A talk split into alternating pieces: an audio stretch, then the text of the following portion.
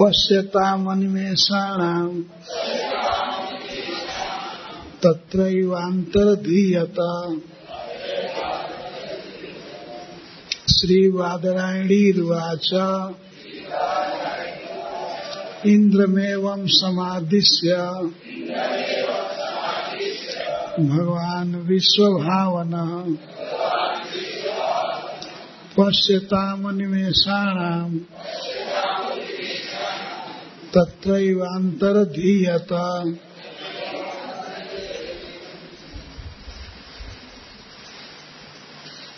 श्री बादरायणी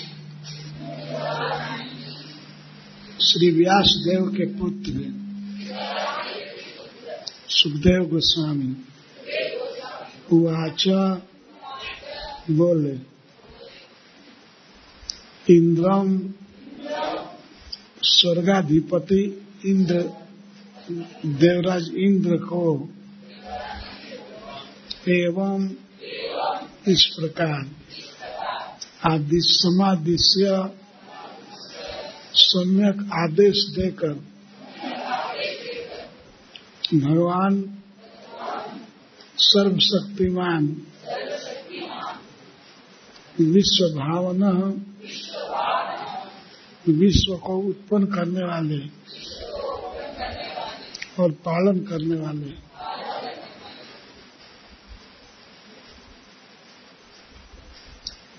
पश्यताम देखते देखते अनिमेषाराम देवताओं के तत्र एवं, जहाँ प्रकट हुए थे वहीं अंतर्दधे। अंतर्धान हो गए। हरि श्री कृष्ण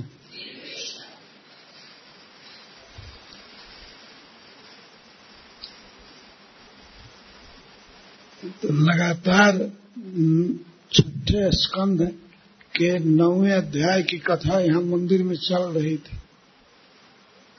बहुत दिन चलती रही।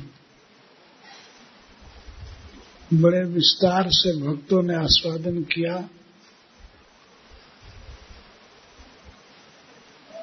आज यहाँ दसम अध्याय प्रारंभ हो रहा है।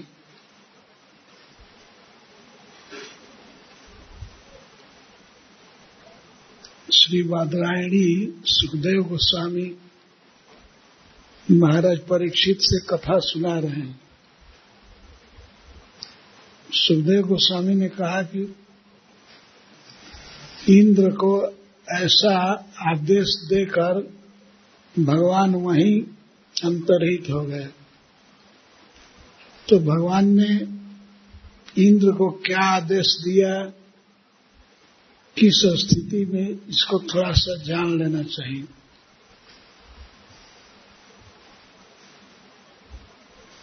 एक बहुत बड़े देवता है, जिनका नाम त्वस्ता है। वो एक बड़ा यज्ञ किए यज्ञ में इंद्र को मारने के लिए उन्होंने संकल्प कराया ब्राह्मणों से। पर ब्राह्मण इंद्र को मारना नहीं चाहते थे। अतः वे लोग जानबूझ करके मंत्र गलत बोल दिए।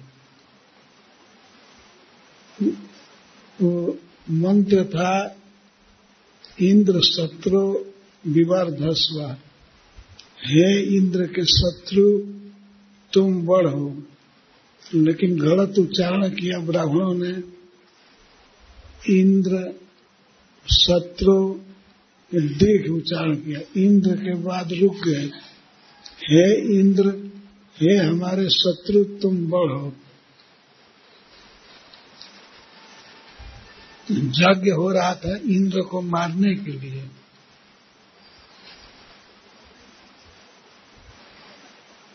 पर मंत्र के उच्चारण की गलती से फल विपरीत हो गया। इंद्र ने ही मार दिया। वृत्रासुर को।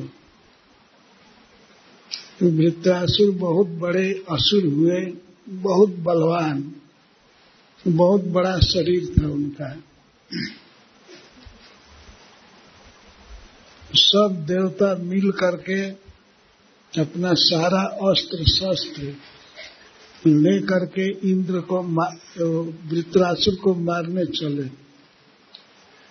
वृत्रासुर इतने बलवान थे कि वे एक साथ ही देवताओं के सारे अस्त्र शस्त्र को निगल गए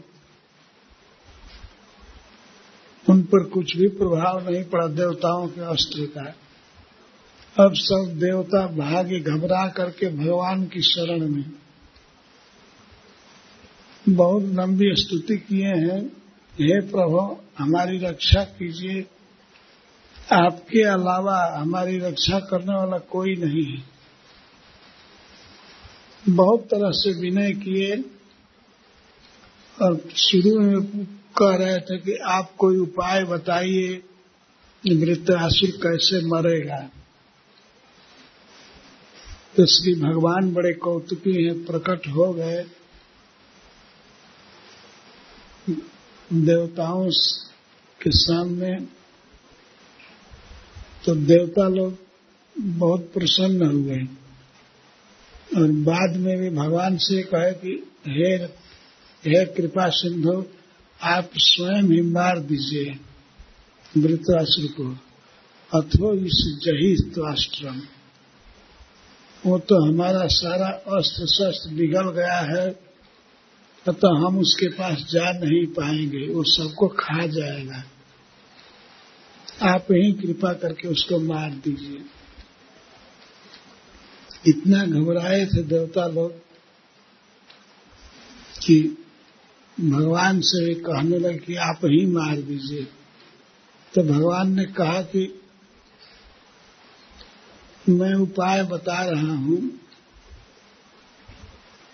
आप लोग घबराइए मत। तो भगवान ने सभी देवताओं को विशेष करके देवराज इंद्र को आदेश दिया।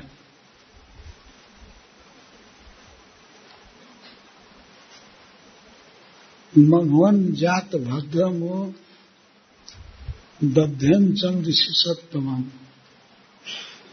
भगवान ने संबोधन किया स्वर्गाधिपति को, हे इंद्र, आपका कल्याण हो, आप सबका कल्याण हो। आप जल्दी दधीची मुनि के पास जाइए।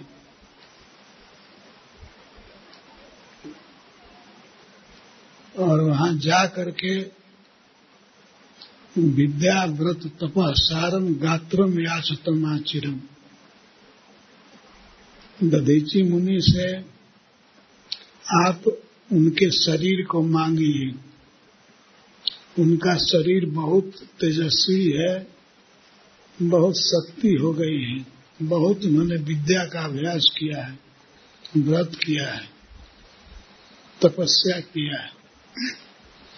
तो विद्या, व्रत और तपस्या के प्रभाव से उनका शरीर बहुत बलवान हो गया है। उनकी हड्डियों में बहुत शक्ति आ गई है। तो आप जा करके उनका शरीर मांगिए। उस शरीर से अस्थि निकलेगी, उस अस्थि से विश्वकर्मा जी एक अस्त्र बनाएँगे। उसी अस्त्र से वृतासुर मर सकता है।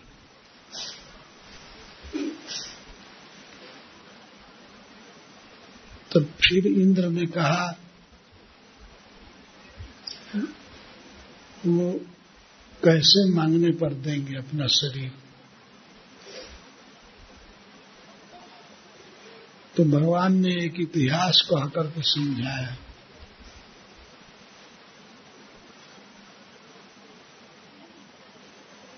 सवा अधिगतो दध्यम अश्विभ्राम ब्रह्म निष्कलम। दधीची मुनि ऐसे हैं जो अश्विनी कुमारों को अध्ययन कराए हैं, विद्या दिए हैं। ब्रह्म विद्या जिसको निष्कल ब्रह्म विद्या कहते हैं। शुद्ध ब्रह्म विद्या और उस ब्रह्म विद्या के प्रभाव से अश्विनी कुमार जीवन मुक्त हो गए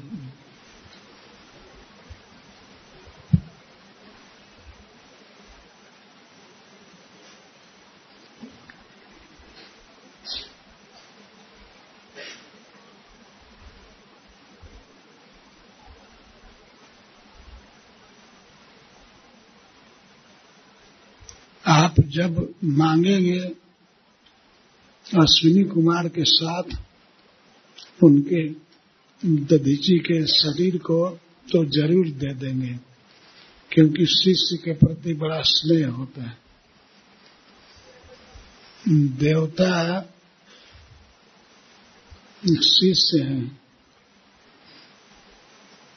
तो अपने शिष्यों के साथ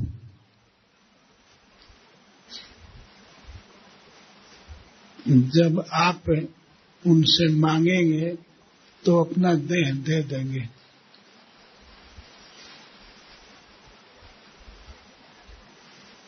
इंद्र ने यह भी पूछा कि हम कैसे मांगेंगे? ठीक ठीक बताइए। तो आप जा करके वहाँ कहिए कि भगवान ने कहा है, आपके शरीर से अस्थि निकलेगी उस अस्थि से विश्वकर्मा जी एक अस्त्र बनाएँगे। मेरा नाम लीजिएगा।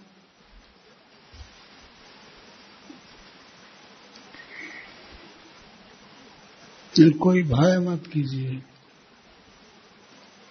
इंद्र ने कहा कि हम वृत्रासुर के पास जाएँगे ही, वो खा जाएगा। बहुत बलवान है।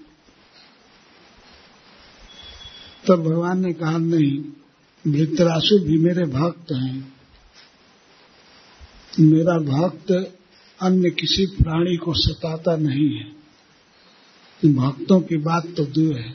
भक्त, एक भक्त दूसरे भक्त को कभी सताता नहीं है। वृत्रासुर आपको मारेगा नहीं। केवल विभीषिका दे रहा है। केवल डर पा रहा है। आप आप निश्चिंत रहिए, आप जाइए दधीची मुनि के पास। दधीची मुनि की कथा है, एक बार उनके विद्या की प्रशंसा सुन करके स्वर्ग में दोनों अश्विनी कुमारों को इच्छा हुई कि हम यह ज्ञान प्राप्त करें, ब्रह्म विद्या प्राप्त करें। तो वे आए दधीची मुनि के आश्रम पर।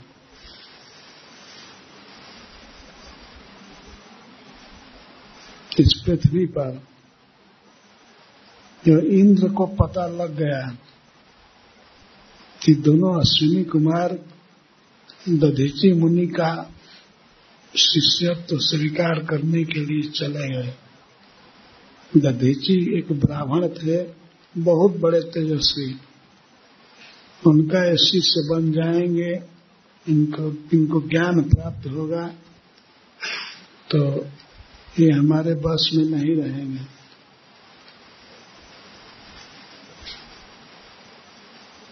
तो अश्विनी कुमार यहाँ आए दधीची मुनि के पास, और कहे कि, हे ब्राह्मण हे ब्राह्मण देव, आप हमको ब्रह्म विद्या दीजिए। हम बहुत दूर से स्वर्ग से आए हैं।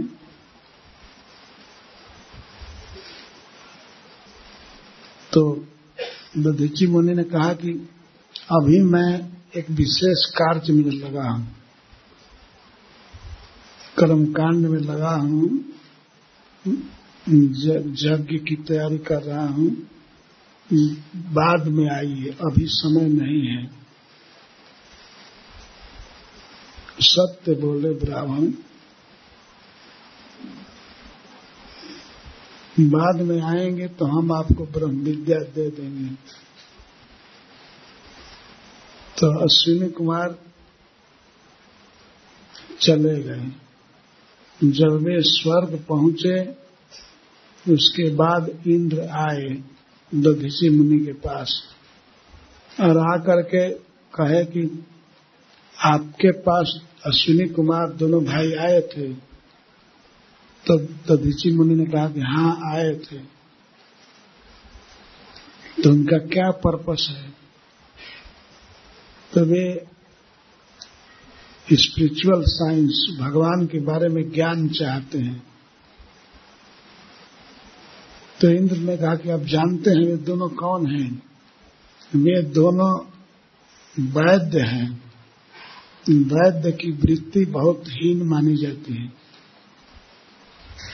अतः उनको ज्ञान मत दीजिए। और यदि आपने हमारे बात की अवहेलना की, मेरी मेरे सुझाव को नहीं माना तो मैं तलवार से आपका मस्तक काट लूँगा। अगर आपने ज्ञान दिया तो फिर इंद्र चले गए स्वर्ग दोनों अश्विनी कुमार आए, ब्रह्मर्षि दधीची के पास और कहे कि आपने वचन दिया था, अब आप हमको ज्ञान दीजिए।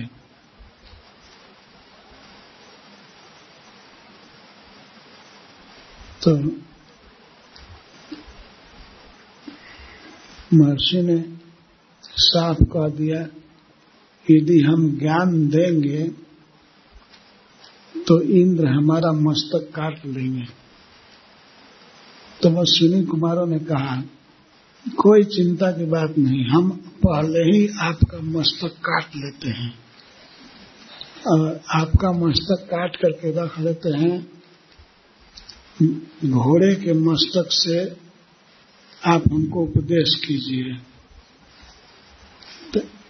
एक घोड़ा का मस्तक काट करके वे लोग वहाँ लाए और दधीची मुनि का मस्तक काट करके रख लिए तो उसी घोड़े के मस्तक से दधीची मुनि ने ब्रह्म विद्या का उपदेश किया।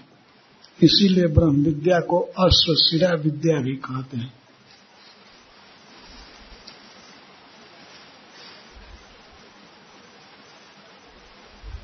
तो सुनी कुमार ने कहा कि हम जब इंद्र आएँगे, आपका मस्तक काट देंगे, घोड़े का मस्तक तो हम आपका ओरिजिनल मस्तक फिर जोड़ देंगे।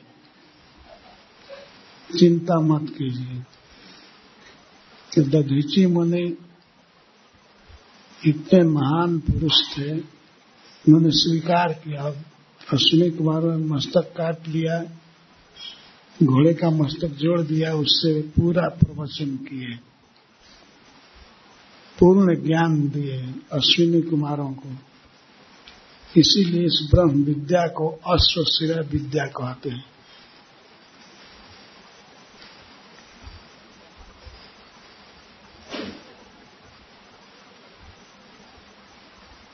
भगवान भी बड़े कौतुकी हैं।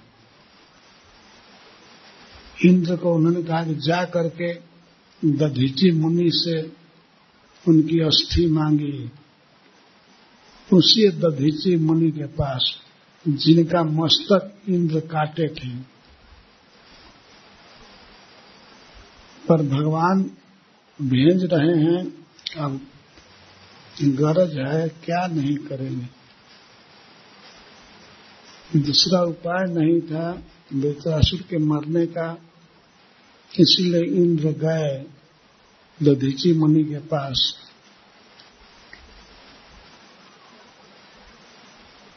इंद्र में वंशमादिश्य भगवान विश्व भावना, भगवान विश्व की रचना किए हैं और वही चला रहे हैं, सबका पालन कर रहे हैं। समय समय पर असुरों का बहुत बड़ा उपद्रव होता है। कि भौतिक जगत में उथल पुथल हो जाता है। परंतु विश्वास रखना चाहिए कि सभी परिस्थिति में भगवान हैं और भगवान से प्रार्थना करने से ये सब स्थिति को ठीक कर देते हैं। घबराना नहीं चाहिए। भगवान विश्व भावना, विश्व को वे चला रहे हैं। विश्व में अपना घर है, परिवार है सबका वही पालन कर रहे हैं, करेंगे। विश्वास रखना चाहिए। कभी कभी भक्त लोग घबरा जाते हैं कि ऐसी स्थिति हो रही है, कैसे चलेगा संसार? कभी वर्षा का अभाव होता है कभी आपस में लोगों का कला होता है। कैसे चलेगा? भगवान सब सर्व समर्थ हैं। उन पर विश्वास रखना चाहिए। इसीलिए सुखदेव गोस्वामी कहते हैं, भगवान विश्व भावना, संपूर्ण विश्व के व्यवस्थापक हैं, वही पैदा किए हैं। वे चाहते हैं कि देवता सुरक्षित रहे और विश्व की व्यवस्था करे ठीक से। इसीलिए वे देवताओं का पक्ष लेते हुए दिखाई देते हैं। कभी कभी ऐसा भ्रम होता है किसी किसी व्यक्ति को कि भगवान विषमता करते हैं, वे देवताओं का पक्ष लेते हैं। लेकिन पक्ष लेते हैं ज़रूर वो सारे विश्व की रक्षा के लिए, सारे विश्व के मंगल के लिए। देवता सुखी रहे, यह बहुत ज़रूरी है। देवता यदि सुख से रहेंगे तो मैनेजमेंट अच्छा कर सकते हैं, विश्व को चला सकते हैं। इसीलिए भगवान ने इंद्र को आदेश दिया ऐसा नहीं समझ समझ, सोचना चाहिए कि भगवान झगड़ा लगा रहे हैं। भगवान क्यों असुरों का वध करा रहे हैं? देवताओं को पोष रहे हैं। देवताओं को पोषने का तात्पर्य है, सबका पोषण करना सबको सुखी करना भगवान इसीलिए देवताओं को, इंद्र को, भेजे दधीची मुनि के पास, दधीची मुनि के पास पहुँच करके इंद्र ने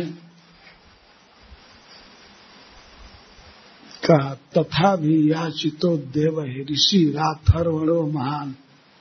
मोदमान उवाचेदम प्रसन्न भारत महाराज परीक्षित से सुखदेव स्वामी कहते हैं हे भारत जब देवता लोग पहुँचे दधीची मुनि के पास तो उसी तरह से याचना की जो जो बात भगवान ने कहा था उसको एज इट इज़ कहे आपस में विचार कर लिए कि कोई भी व्यक्ति बोलेगा नहीं। बोलने के लिए इंद्र हैं और इंद्र पूरा तरह से याद कर लिए कि भगवान ने क्या क्या कहा है, वही कहा जाएगा।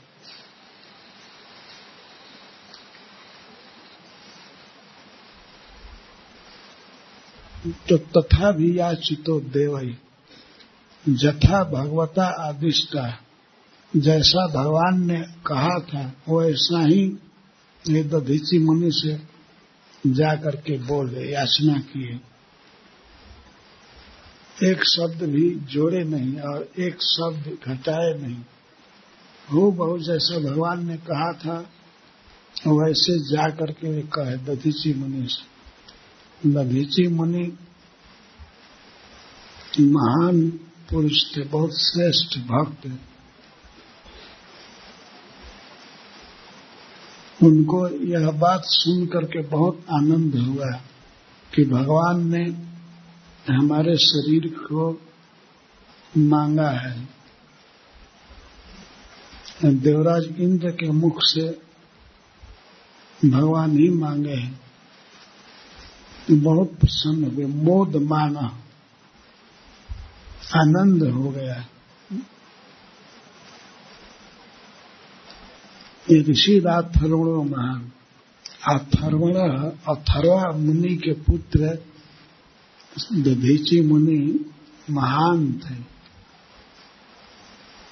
महान का अर्थ है उदार चित्त उदार चित्त ऐसे ऋषि थे जो केवल अपने विषय में ही सोचा करते थे, ऐसी बात नहीं है। सारे विश्व के जीवों के विषय में सोचते थे।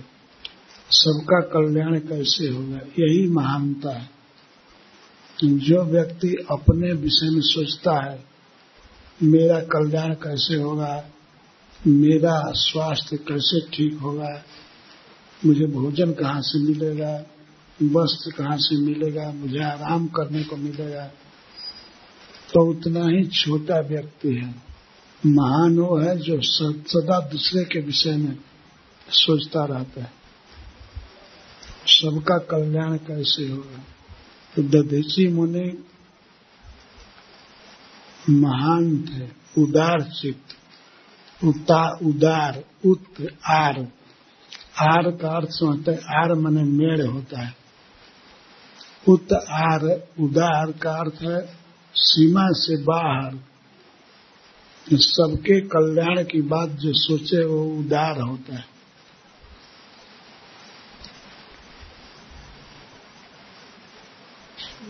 तो सुन करके देवताओं की प्रार्थना वे प्रसन्न हुए, लेकिन देवताओं के मुख से कुछ धर्म का उपदेश सुनने के लिए कुछ नकारात्मक जवाब दिए।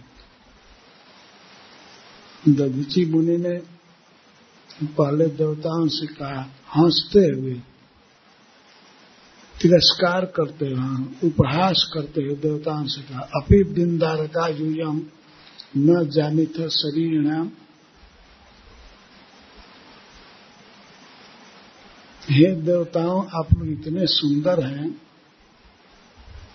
और सभी प्राणियों के इंद्रियों पर आप रहते हैं, इंद्रियाधिष्ठाता हैं। तो सर्वज्ञ हो करके भी, दयालु हो करके भी आप कैसी याचना कर रहे हैं? आपको क्या जीवों के दुख का पता नहीं है? किसी प्राणी को मरने में, शरीर त्यागने में कितना दुख होता है, शायद आप इसको नहीं जानते हैं। नहीं जानते हैं, इसीलिए तो आप मांग रहे हैं हमारा शरीर।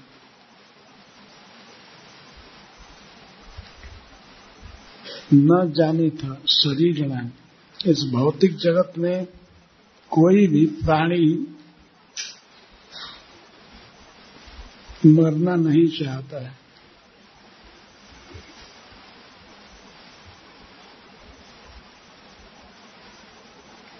तब दिव्यराज इंद्र ने कहा कि आप ऐसा समझिए कि स्वयं भगवान ही मांग रहे हैं। केवल मुख हमारा है, लेकिन बोलने वाले भगवान हैं।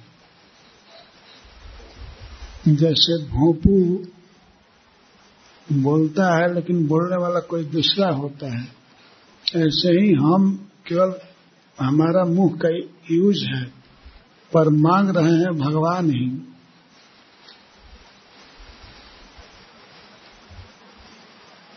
दधीची बने कहते हैं हाँ मैं जानता हूँ, भगवान मांग रहे लेकिन भगवान के मांगने से भी कौन देगा अपने शरीर को?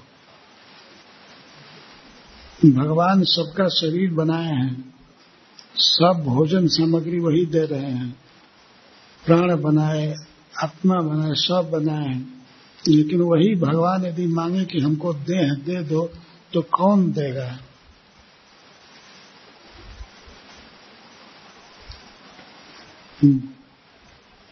जिजी विष्णुम जीवाना आत्मा प्रेष्ट यह कौत से तो तम दातुम भिक्ष महाराय विष्णवे।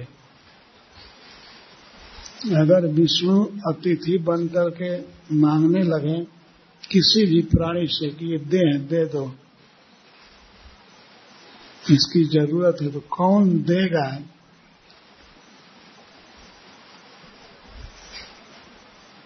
तब देवराज इंद्र कहे कि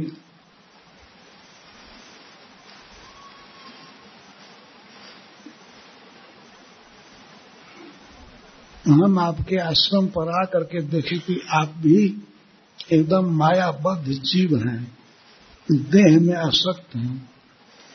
क्या आप अपना देह नहीं दे सकते हैं? हे ब्राह्मण, कौन ऐसी वस्तु है जिसको आप त्याग नहीं सकते हैं?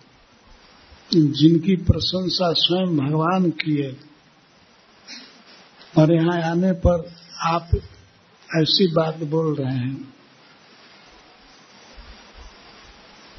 आपके लिए क्या दुस्तेज है? यह शरीर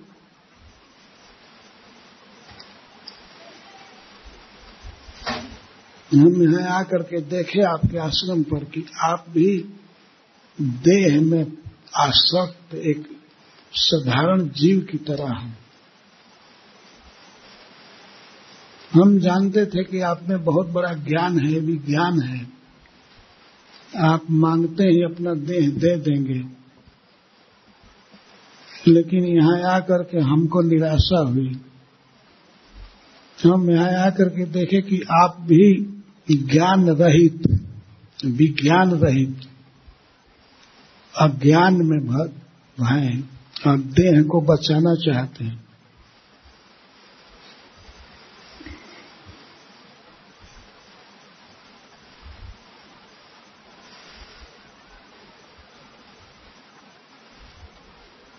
नूनम स्वार्थ परो लोको। इस भौतिक जगत में प्रत्येक व्यक्ति अपने स्वार्थ के चक्कर में है। आपको क्या चक्कर है? आप शरीर को रखना चाहते हैं, बहुत दिन जीना चाहते हैं। किस लिए? कि अच्छा खाएँगे अच्छा पिएँगे, पहनेंगे। इसी के लिए ना, यदि आप हमारा संकट जानते कि देवता बड़े दुख में हैं, विपद में हैं तो आप इस तरह से ना ही नहीं करते। दधीची मुनि ने कहा कि देवताओं, यदि आप लोगों को ये दूसरे का संकट पता होता कि देने वाले को कितना कष्ट होता है तो आप लोग मांगते नहीं। तो देवता लोग कहते हैं हाँ पर हम जैसे हैं, स्वार्थी, वैसे आप भी हैं।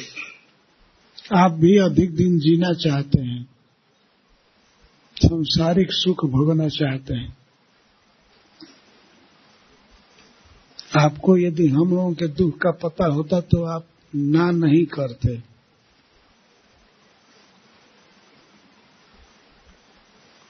दधीची मुनि कह रहे थे कि आपको मेरे दुख का पता होता तो आप मांगते नहीं। ये सब विनोद की बात हो रही है। वास्तव में दधीची मुनि तो परम प्रसन्न थे कि भगवान ने शरीर मांगा है। पर विनोद में कह रहे हैं, आप लोग देवता होकर के भी दूसरे के दुख को नहीं जानते हैं। सबके इंद्रियों पर रहते हुए भी आपको पता नहीं है कि कोई कोई प्राणी शरीर त्यागने में कितना कष्ट पाता है। शरीर त्यागते समय बहुत पीड़ा होती है। यहाँ तक कि चेतना भी लुप्त हो जाती है, मूर्छित हो जाता है व्यक्ति शरीर छोड़ने में। आप लोगों को यदि पता होता तो आप कभी मांगे नहीं होते। देवराजेंद्र कहते हैं, जी सरकार, सब ठीक है। हमको पता है, लेकिन आप कोई वैसे जीव तो है नहीं। आप तो शरीर से परे हो चुके हैं।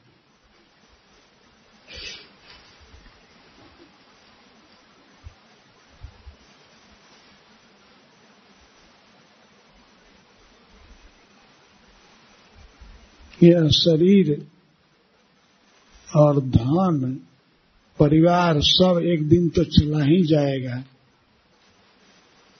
जो वस्तु जाने वाली है, उसके द्वारा यदि दूसरे का उपकार किया जाए तो यही सबसे बड़ा धर्म है।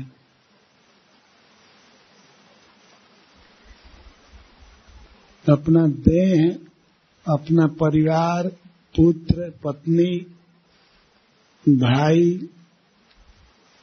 ये सब कुछ है, घर में धन है, धन भी चला जाएगा एक दिन, ये शरीर भी चला जाएगा जवानी चली जाएगी। तो इस देह द्वारा और पुत्र द्वारा, पत्नी द्वारा दूसरे का उपकार करना, यही सनातन धर्म है।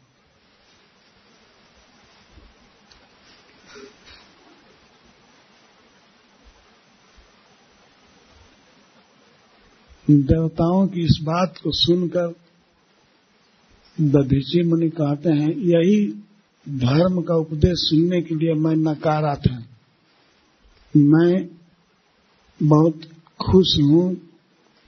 मैं अपना शरीर ज़रूर त्यागूँगा। यह शरीर एक दिन तो आज या कल मुझे छोड़ देगा। कि छोड़ ही रहा है। तो यह शरीर बहुत प्रिय है, लेकिन फिर भी इसका मैं त्याग करूँगा। त्यजंतम सम त्यजा में हम यदि इसको नहीं छोड़ना चाहेंगे, फिर भी ये तो छोड़ ही देगा।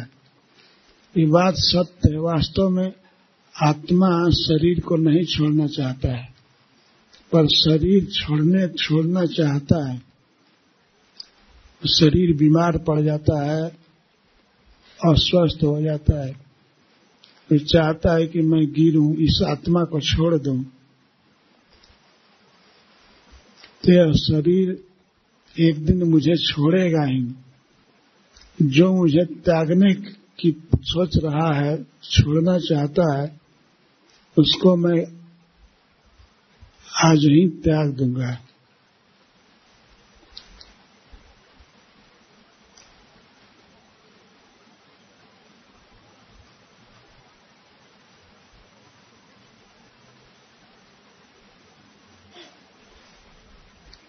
इस प्रिय शरीर को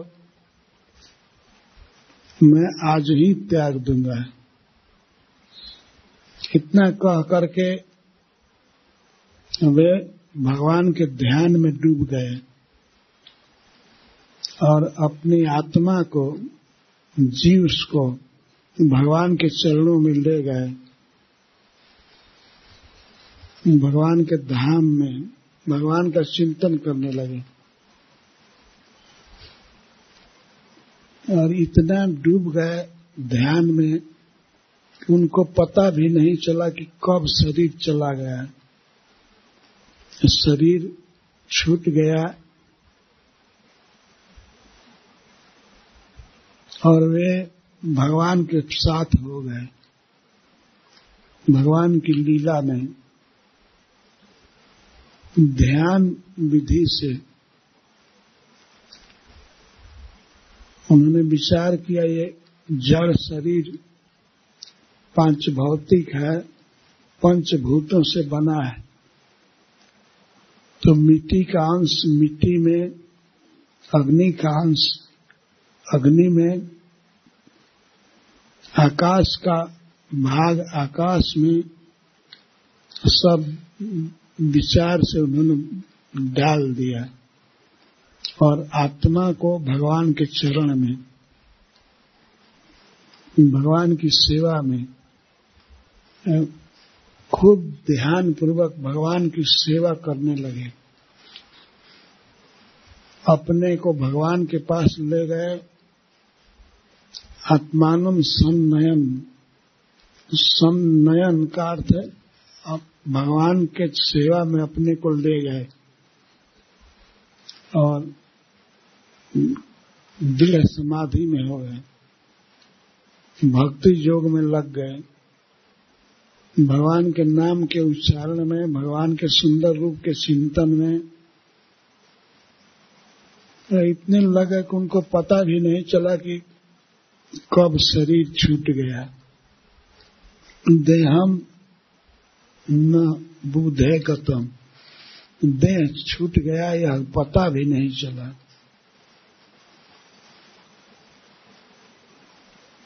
जब उनका शरीर छूट गया, तब उस वन में रहने वाले जीव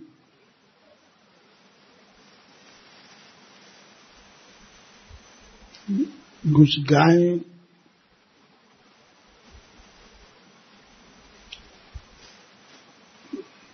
जंगली गायें आकर के उनके शरीर को छापने लगी। चमड़ा सहित उनके खून को पूरा पी गए दूसरे जंगली जीव। चाट चाट करके खा गए केवल हड्डी बच गई। उस हड्डी को लेकर के देवता लोग विमान पर रखे। विमान से स्वर्ग ले गए। स्वर्ग में ले गए, वहाँ जा करके विश्वकर्मा जी को दिए। विश्वकर्मा जी ने उस शरीर से एक वज्र बनाया। अस्थियों को निकाल अलग अलग हड्डी होती है। हड्डी निकाला पैर से, हाथ से, सब जगह से और जोड़ करके अस्त्र बनाया जिसको वज्र कहते हैं। इसी वज्र के द्वारा देवराज इंद्र वृत्रासुर का वध करेंगे। ये सब भगवान की योजना है। भगवान इतना इंटरेस्टेड हैं, देवताओं के कार्य में सहायता दे रहे हैं। बहुत सुंदर प्रसंग है। और मेरी इच्छा है कि दो चार दिन यहाँ इस कथा को करूँ।